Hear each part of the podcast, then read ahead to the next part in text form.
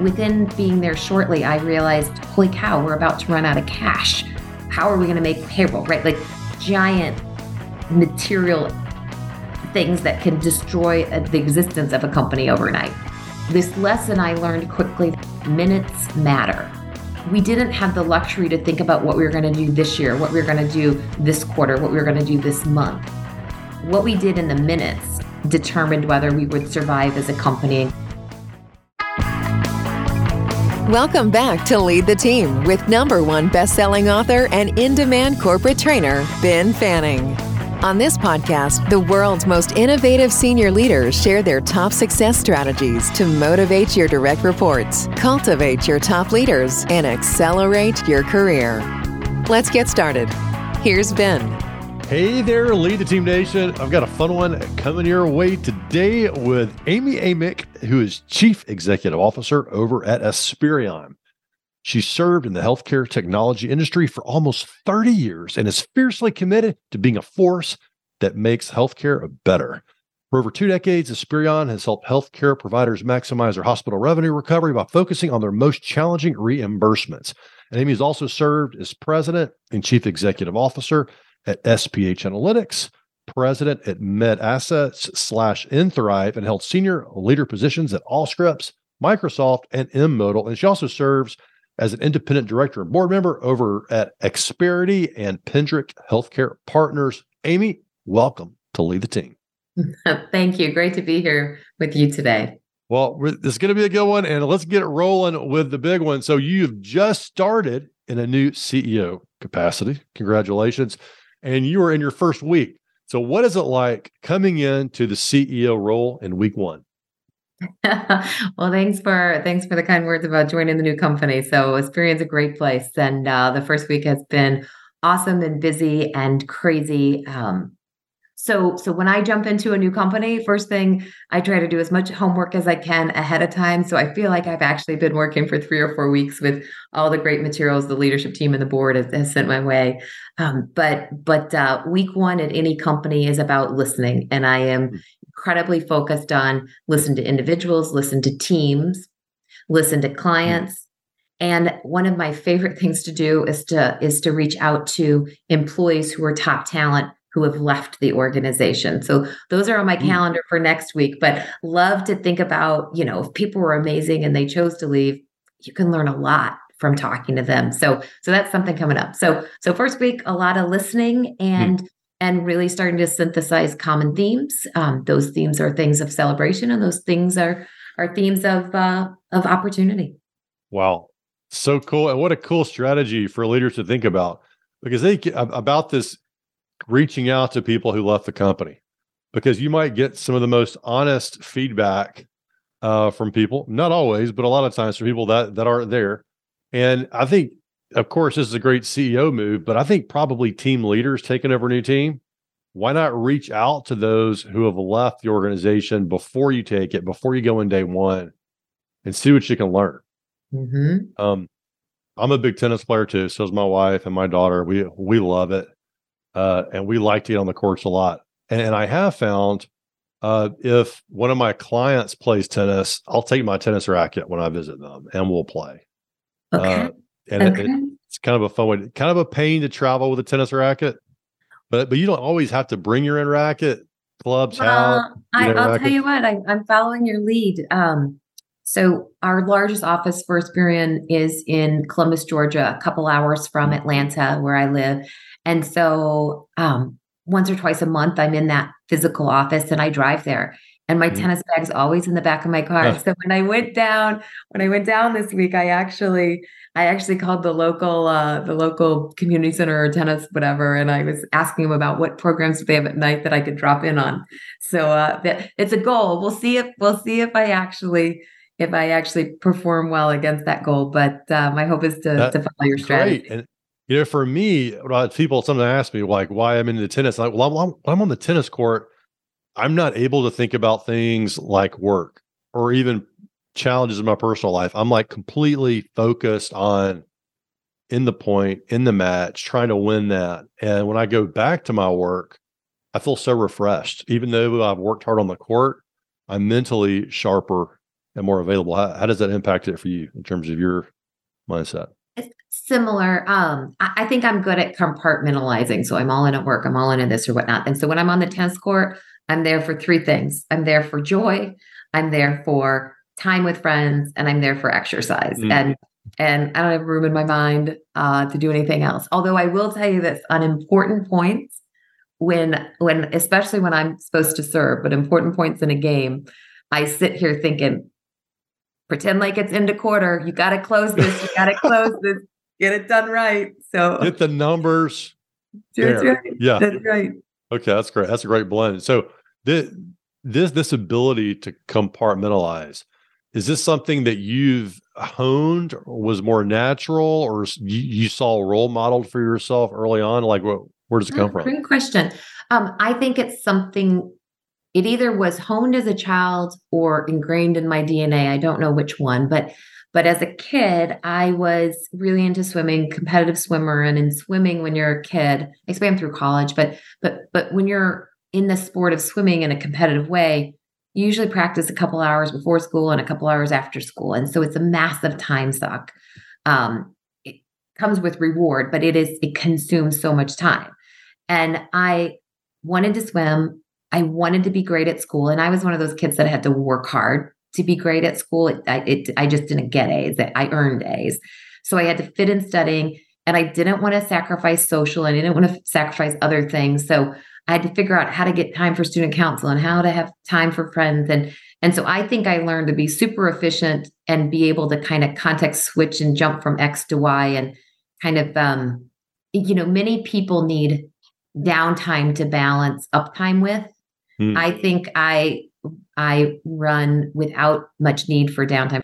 But I, I, I, um, I love and perform really well in running hard in this space and turn my attention to this space next. And, and it's been like that since I was a kiddo. Yeah, I had a similar experience as a kid where, I mean, my parents always said, you always, even though you had less time when you were playing basketball or playing sports, your grades were always better. Uh, mm-hmm. Uh, you know, in those busier times for whatever reason. Uh, so, so, I can relate to that. Well, th- thanks for sharing. You know some of the backstory there on getting cranked up there as a CEO, and also, you know, th- this idea for leaders to really think about looking at the long term span of their career, looking for those times where you might be sprinting versus taking versus taking time off. And I wanted to dive into it to a different part. Um, when's the time in your career where the table stakes were incredibly high and the challenges were mighty. How did you find success and and what did you learn?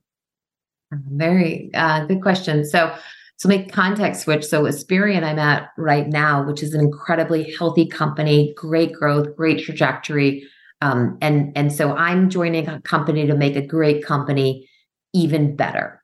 Um, by contrast, the prior place I was at was the opposite end of the spectrum. I joined SPH Analytics in, in what was the darkest days of the company. Um, the company was shrinking. It wasn't just shrinking, it had lost 29% of its client base in the six months before I joined the company. Um, it was supposed to be about break even, but it was substantially losing money. Um, our employees were disgruntled and leaving quickly. Like it was, it was a tough scenario, and I um, I took the role knowing it was it was a tough scenario and there was a lot to do, you know, kind of dig out of a hole before you could work on climbing climbing a mountain. And um, so very different landscape than than where I am today. Yeah, this is more that's more of a turnaround than yeah. what you're talking about now. Like you yeah, said, taking yeah. it good to great versus yeah, yeah. Turnaround. I mean, 29%. I mean, yeah, it was it was it was tough. So I joined this hmm. company and I always have a fast propensity to act. I always have a strong ability to help a company figure out what matters most. But in this company, you know, with within being there shortly, I realized, holy cow, we're about to run out of cash. How are we going to make payroll? Right? Like giant material things that can destroy uh, the existence of a company overnight. And so this this lesson I learned quickly there, and the org turn uh, learned quickly there. I'm, I'm gonna I'll, I'll give you my punchline of the lesson learned. It was the term minutes matter. Okay, and so um, we didn't have the luxury to think about what we were going to do this year, what we were going to do this quarter, what we were going to do this month. What we did in the minutes determined whether we would survive as a company and would could we create a framework to to grow and excel in the in the future. And so in the first few minutes, we had to figure out a couple key priorities and we had to run on those. Minutes matter. So you step into a company and the motto's minutes matter because in minutes we may not be here anymore as a company. Exactly. Wise. Exactly. Like we that we that it's it, that's the table stakes for that. like like that's yeah. That's real. That's no. That's pressure. Yeah. Um, yeah. You probably weren't getting a lot of sleep. Uh, when the minutes matter. No, we weren't. We weren't. But uh, but, but the team did a great job. We picked three things, and they were the right things. So so I mentioned 29% client attrition. Why were they firing us? Because our product had lost focus on quality. We had a, our we hmm. just we were putting out bad bad product. Um, and so first and foremost, we needed to figure out how to repurpose all of our minutes to be focused on on creating a quality, valuable product to our clients. And by the way, we didn't have to go invent something to do that. We had to simply prioritize that and empower our people that mm. getting something out at great quality every day was far more important than getting out something quickly. Okay. Mm-hmm. So so first area that that that focus on quality. And and that's and we needed that because we had to stop the bleeding. We needed people to stop leaving us and and they should leave us if our quality is poor. So that was that was number one. Uh, number two, you know, in my first week or two there of doing kind of the employee and customer and ex-employee interviews, it became really apparent that our culture, um, led by the prior leadership, was not a culture you would aspire to at all. Um, it, everything you would say don't have in your culture is what that culture was, and our people were downtrodden, frustrated, disgruntled, um, and and mourning the loss of what maybe in prior years had been a great culture. And so the second thing it became very important is that we had to create a meaningful, pivotal way to people recognize that who we were, what we stood for was different. And we used a pretty atypical way to to hit to um, to to to do that. Uh, might be worth might be worth sharing with you. Yeah. Um, so our teammates, um, I, I, mentioned we had these poor culture elements. Uh, this company at its heart was a survey company. Okay, so we were really good at surveying people, you know, patients, health plan members, things like that. We knew how to do surveys well. So within two weeks of me being there, we launched a survey to our employees. Um, it was launched with an email I wrote that just said, "Look, I've talked to this many of you guys. I hear loud and clear you don't like who we are and you have aspirations of being somebody different and and standing for something different um, here is a survey please vote on what our culture should and our values should be and so instead of taking uh, you know two months with a consultant with the execs and an offsite to come back with these lofty set of of of um, values to put on the wall in the break room I, I was like you know these are great people that that at their heart know what to do. They just need leaders that support it. And so we launched a really atypical program where we let our people vote on what the values were. Yeah, that, that makes a lot of sense because too often that's a missed opportunity. I, I think there's there's one part about the retreats and the executive gatherings, like the vision of what we want it to become, but that doesn't happen overnight, especially when minutes matter. Yeah. And you're like, wait a minute, what where is what's the culture that already exists and what are some bright spots? And what do the people really want? Because if they want it and there's already some bright spots i can see that being a quicker acceleration to a great place where you can sort of build on what's working. It was. And, and our team picked a brilliant set of of um, priorities that. Mm. or not priorities, the values that characterized where we were in our journey. So the first one they picked, overwhelming number one vote they had. And by the way, we gave them 47 different values that we had pulled from different places for them to pick from. So was it was 47?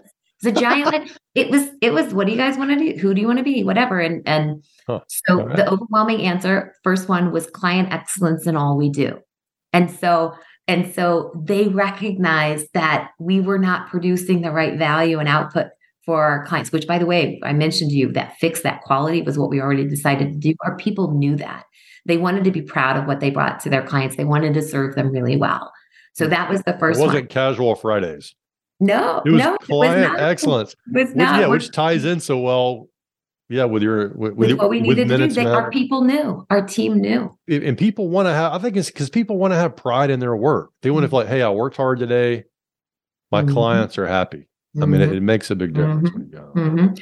And the second and third one they picked were interesting. They picked accountability in all that we do, and results matter. Hmm. And so they and and, and then the prior uh, prior to me joining there, there wasn't accountability and there wasn't the focus on the right outcomes and things like that. So they were they they knew what they wanted to stand for, which was awesome. And and the fourth one they picked is one of my favorite values in the world, which is collaboration. They Hmm. knew they couldn't do it individually. They wanted to do it as a unified group, which was which was amazing. So many good ones there. And it's Mhm. interesting. I think a lot of people say, well, people don't want to be accountable. But maybe even the people who aren't being accountable really do want to be accountable. They just want everybody else to be accountable too. Yeah, a shared principle. A A shared, shared principle. yeah. Yeah, Agree. it's so interesting. Agree. So that I, I really, really think that's cool. And so you did the so you got the four, yeah. and then you shared it with everyone. Well, we did one other thing. We go? looked down the list and we're like, well, what didn't they pick? And the Mhm. 17th most popular vote for them was one about innovation. And it really made me sad that I was leading in an organization that innovation, which should be at the forefront of what people, why do you come to work? To do things better, to create, right?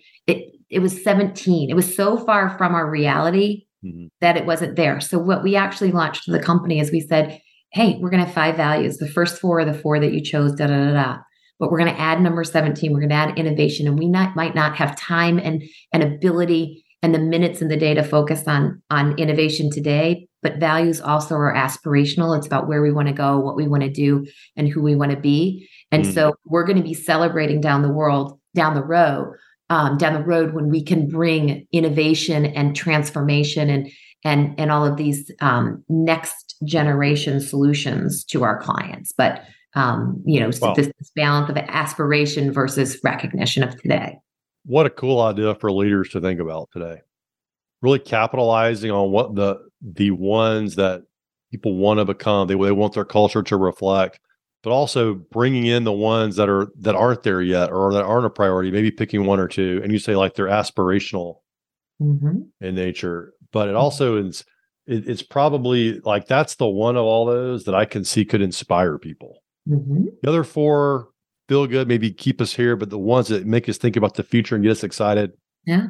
Yeah. innovation. And, and it was it was a couple years down the road before we were ready to have um, to to target and think about innovation um, as far as transformative solutions to the to the industry. But it wasn't very far down the road, maybe six months before we started talking about how somebody in their role in in what they're trying to accomplish today could be in, innovative and transformative within what they were trying to do. So let's Mm. instead of doing it according to the way we have for 20 years let's think about it flipping it upside down and doing it in this transformative way so we started layering in the ability to innovate in what you do much sooner than when we were ready to be you know creating next generation solutions for our clients Oh, so cool. Yeah, you, it does. You don't have to invent the iPhone for innovation. It Yeah. can start really encouraging, you know, small innovation steps. Want to boost your productivity and decision making? Get vital insights from each episode delivered directly to your inbox. A great resource whether you've listened to the episode or not. Go to benfanning.com slash insight. Now, when did you get the company from Minutes Matter? Did you stay in Minutes Matter for a very long time? Like that was your guiding principle, or were you able to sort of graduate them to sort of a different mindset? So, so we kept the mindset throughout my tenure that our time is the most precious resource of the company. We spend more money on human capital and labor than we do on anything else. And we should always be thinking about the minute how do I use my time wisely every day? So so while the urgency of if you didn't do the right thing in the next couple minutes, the company could could, you know, could have a massive failure. That certainly went away. Um, but we we kept on to this element of of think wisely about how you use this precious resource of time. Um, but but more broadly answering your question, within probably six weeks or so at the company, we introduced a visual for them. And, and if you think about hmm. um, in the olden times, an old fashioned scale that has, you know, like the bar and and and the metal hanging and you, you got the tray and you're you're figuring out how much something, you know, weighs.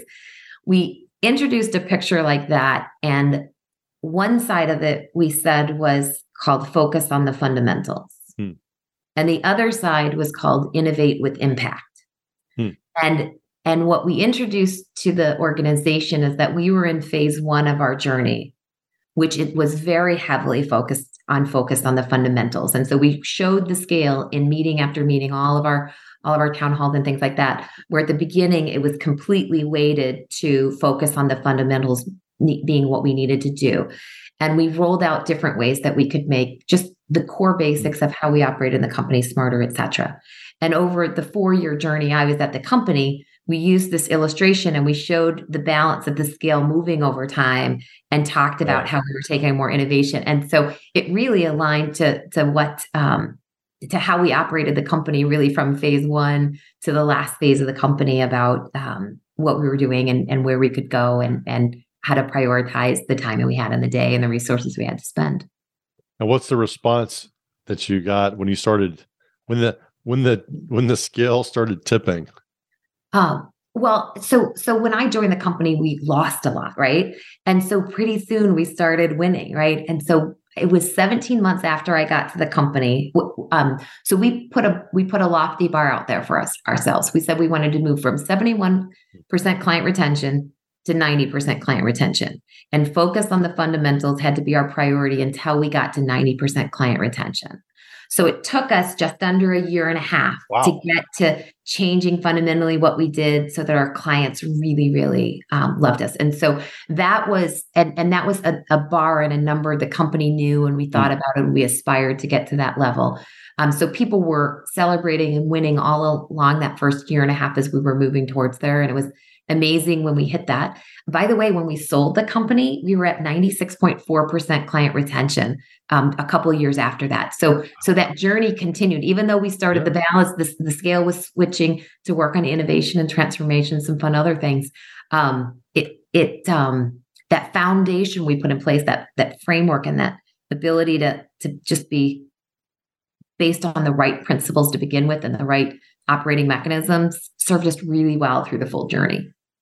Yeah, like you said, you earlier that you're really good at helping figure out what matters most and helping people build and focus on that and focus. So once you clarified that, it did become about time and help them allocate their own personal time in ways that really contributes to that versus all the all the distractions out there. Absolutely. So so you as a CEO, what is your approach to focusing on what's what matters, knowing that you can get distracted by all kinds of peripheral things yeah. that are becoming into the business. So I think a very key part of it is is being incredibly deliberate on what you're not going to do and being bold in that. So so as an example of that, um, you know, when when we got when I got to that company, we knew that focus on quality was key and that that resetting of the culture where our people owned it and knew who they wanted to be was key. But we also had to figure out what we weren't going to do. And when I joined the company, there was a very clear number one corporate priority that every employee in the company knew. We were going to build a new data warehouse and move our underlying structure of the company to a new data warehouse. Number one principle. Probably a week into being at the company, I went to my first meeting on that, um, like a briefing on that project. And it was apparent in that meeting that this project was on a path to fail. And so outside of the meeting, I asked a little bit about its number one objective in a company that's struggling, and, and we're clearly not on a path to win. And so outside the meeting, I, I, brought some folks together and tried to understand the context. And this was actually the third attempt to build a great data warehouse. And the first and second one we had failed with. And so I said, okay, this is third try. It's not going well. Like, do we think it's gonna like what? And and they're like, yeah. And so we didn't have the core right talent in DNA and things. We we, we just we weren't going to win at this. Okay. So then I said, well, why why are we why is this the number one priority? Why is the data warehouse matter?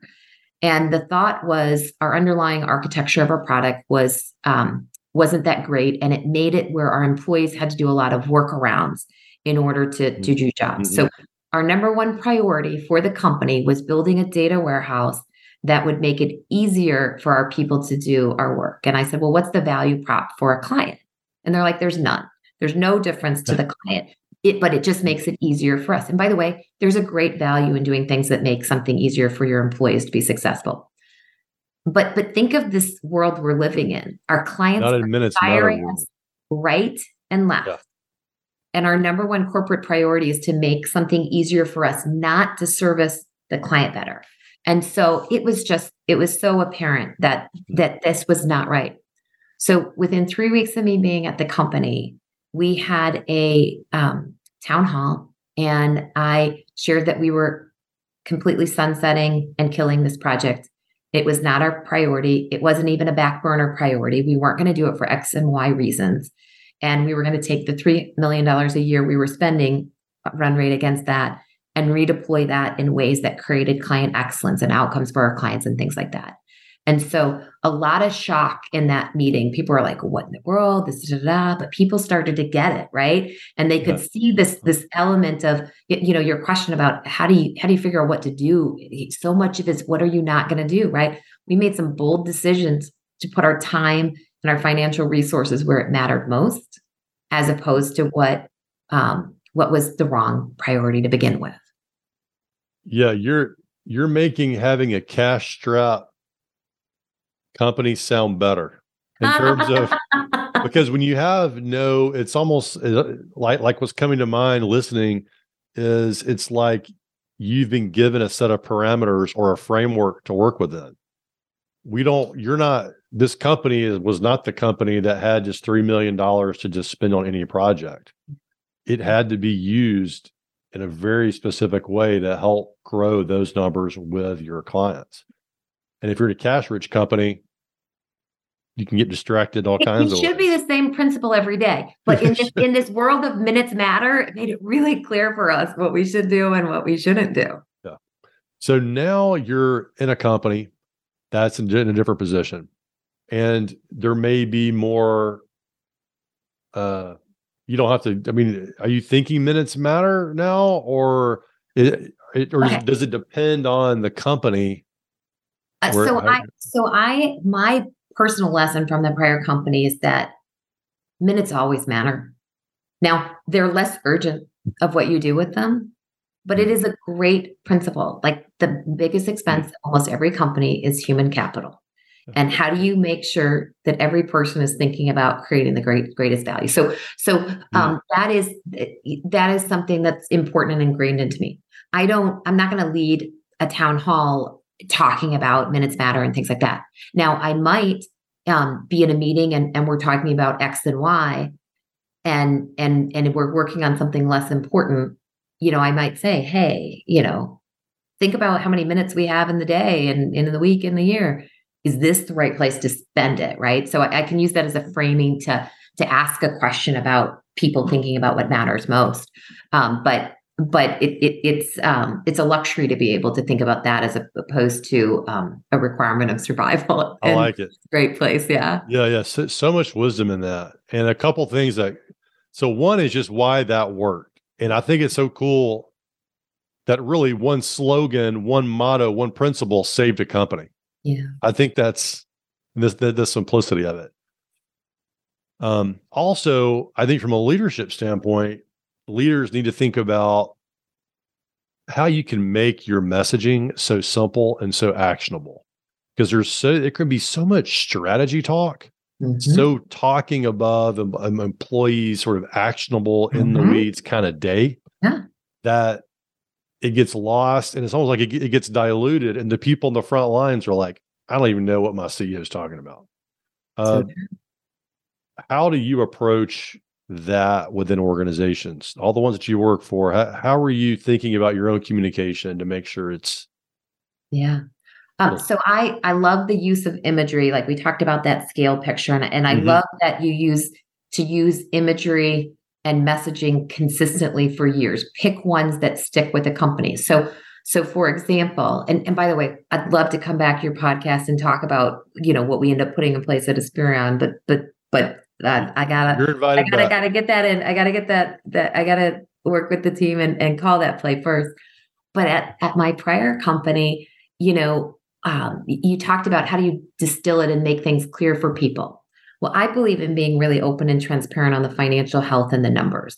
But if you go up in, in front of a team of a thousand people with people at all different places in their career and sophistication, and you throw up a P&L, like, like it's like, how does this relate to me? What does that even mean? It's hard. And so we created a image that we used, um, I think, in our first town hall, and we used it in every town hall was four boxes. The top row, two boxes on the top, and they were about growth, okay, which equals revenue, right? Like we needed, you know, financial investors needed us to be bigger, right? Um, but growth is growth is a word more relatable. Um, we also needed to expand our EBITDA and become more profitable, but EBITDA and profits kind of um, can be overwhelming to to mm-hmm, everybody mm-hmm, company understanding. So we put the second boxes on the on the next row of, of this chart, and they were about um, um, they were about um, our expenses. And so in the four quadrant under growth, we said there are two things that contribute to growth retaining our clients, right? It's a lot harder to grow if you're losing them, right? And two, adding new clients. Simple principles retain your client, add clients. And we started talking again and again over years. What could you do? Oh, we won these three clients oh, we did these three things to retain these three clients. So you, you, like people could start seeing, oh, I'm developing this piece of software, but it's making the solution better. So you could you could see mm-hmm. how everybody could start th- seeing. We would talk month after month. Always we would talk about what we're doing to and and how people could relate to how they contribute to growth. Yep. And then on the bottom part of it, this, this trying to talk about expenses, we talked about two things. We talked about um, use your time wisely, right? Gets into minutes matter, and um, take care in every dollar we spend. And so we hmm. started getting people to think about wait a second, we're paying for this piece of software to do X, but it's not that important. Should we not do that? Or how do I spend my time to do it? And really distilled where no matter what role you were in and whether you were more senior or junior in the org, you could start figuring out how what you did fit into some combination yes. of four boxes. And we would celebrate and highlight and talk about different things. And, and over time, people got to talk about they thought in a way of these four boxes and how they contributed to them so really simplified the big picture of what we were trying to do in a way that you could relate to and see how what you did fit into. I mean that that's it for ceos and, and for leaders on their teams to go the extra step and think about put yourself in the shoes of the frontline people people doing you know work every day. How does it tra- how does their work translate so a lot of times you're like, we're going to explain EBITDA and they're going to understand it. Okay. yes, hopefully, but you but you don't have time, especially in minutes matter culture. Yeah. You don't have time to do, you know, child training on everybody on EBITDA. So boiling it down to how they invest their dollars, how they spend their time, how it contributes to the bottom line. I mean, that's that seems Relatable. like the way to go. Mm-hmm. What's up? It's relatable, right? That relatable. every that, that that it makes sense, and I can directly think about what I did today and what I'm going to do tomorrow, and how it contributes to that. Wow. So thinking about back in your career, I mean, th- this piece, where did this come from? Did you work at a company and people couldn't? I mean, you worked for some pretty brand, big brands out there. Were there a few of these companies? You don't have to be specific, but they were mm-hmm. like communicating initiatives, and you're like, this is not relatable to the people in their, in their broad um, organization and you you know i, I have well. worked in some great organizations and for some great people so i i don't think i ever saw myself as um the victim of or or I, I never looked at where i was i never looked at where i was saying oh they could do this better but when i got the mic and got to think about it i i just think i try to think in what how do i distill it down to the basics how do I put it in a story that's relatable? How do I create a context that's reusable that that is meaningful right mm. And because alignment is such a key part to success in leadership. Yes. And and you know, if if every time you talk to your organization or your team, you bounce from this to that to that, even if they're connected, they might not make that connection. And so I just I just mm-hmm. I communicated in my head in a way that's this story based and and image based and and it's become how I speak outwardly. Um, oh, yes, so many great lessons for leaders there. Um, man, I'm I'm I'm writing down and thinking about distilling the message, making it relatable, creating alignment, using stories, using imagery, all great leadership skills that I think often get missed. Often get missed. So starting to starting to wind this up, Amy. What's your parting thought for our listeners today? Gosh, gosh. Well, you know, you would not be tuning into the show if you were not um, somebody who took the principles of leadership and your commitment and of leadership seriously and and you didn't believe in trying to think about how you could be better. So so that's half the bo- half the battle is being you know legitimately invested in figuring out how to you can lead better.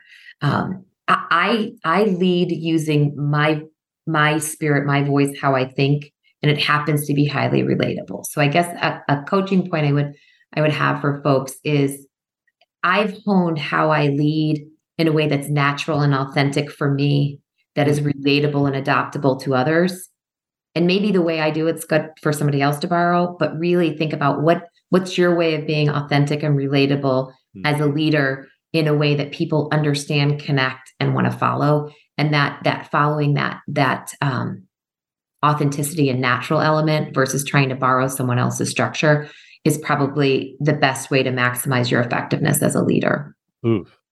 So good. I didn't expect that term, but that makes a lot of sense because otherwise you just exhaust yourself and burn out because like I'm trying to be I'm trying to lead it lead and it's somebody else's way of doing things. Mm-hmm. When did was there a moment where you discovered this superpower or how you were going to become bring your authenticity to the uh, to your leadership? You know, I I I'm thinking of that question on the fly and actually there probably was. Um I worked for a company called MedAssets. I was one of two presidents in the company. It's publicly traded. We had a um, analyst report. So um, so it was publicly traded. So you know, once a year you go and you sit in front of the analyst, you tell them what they're going to do, and and they decide your stock's worth more or less, right? And um, I had somebody write my script and write my slides for me. And the day before the presentation, the night before the presentation, we all had to do this practice run through. And this is the first time in my career I'd had somebody write my content for me. And so when I did my run through, I was stumbling over my words and, and tripping over them, and it was not a natural flow. Hmm. And the CEO walked over, he took the paper in front of me, he took it away, and he said, Speak from your heart, Amy, speak from your heart. Like somebody else did, go speak from your heart. And so I I uh, went home to my hotel room. It was late at night that night. I was like, okay, what's the right thing to say? What's the right the way to connect with this community? Um, took a breath, you know, threw out the script, walked in the next morning, and actually during, you know, I'm sitting in a room with hundred folks in the room, and and um, the CEO is sitting in the back. I'm at the front doing my presentation, and probably a minute or two in, the CEO stands up in the back and he's like cheer, like like quietly, you know, saying "Yay!" and he he was giving me affirmation that that my message mattered and connected because I was speaking from my heart and my style and my way of communicating. Mm. And I think that's really important. Figure out your voice and how and how you best lead and how you best project your voice. And so with John Bardis, CEO of MedAssets, wonderful, wonderful man, and um, he, I, I get he gets full credit for uh, for teaching me that. That's probably the only time a story about a stock analyst report actually made me cry a little bit. well, I don't think there's much else to say. Uh, that was a beautiful story and a great example for having the courage to do it. And and as a leader, you can experience that story as the person who has the mentor talking to you and you digging deep to do it. Um, you know, you can be the mentor or the person being mentored. You can probably experience those from both sides. But uh, take it and see what you can do with it. Thanks for coming on today, Amy. I love it. I love it. And hey, I'd be, it, it would be unfair to say um, that that SPH journey, the team did a phenomenal job, and we just had a wonderful. Into that. So, so they What a stepped up, journey. they And congrats to managed those SPH. and It was a big win. It was a big win. So, um, it you, you do that fundamental work, and it it produces. All right. So awesome. Thanks for your time today. Go get them, y'all. If you're an executive at a crossroads in your career and thinking about quitting, do this before you do anything else. Head over to benfanning.com slash quit to receive a free signed copy of my number one best-selling book, The Quit Alternative, the blueprint for creating the job you love without quitting. You'll learn the critical questions you must answer before you make such an impactful decision. Go to benfanning.com slash quit to get this valuable resource for just the cost of shipping. Ben Fanning is a number one best-selling author, Inc. magazine columnist, and CEO of the Fanning Group, an international consultancy and corporate training company. To learn how they can help your organization, go to benfanning.com.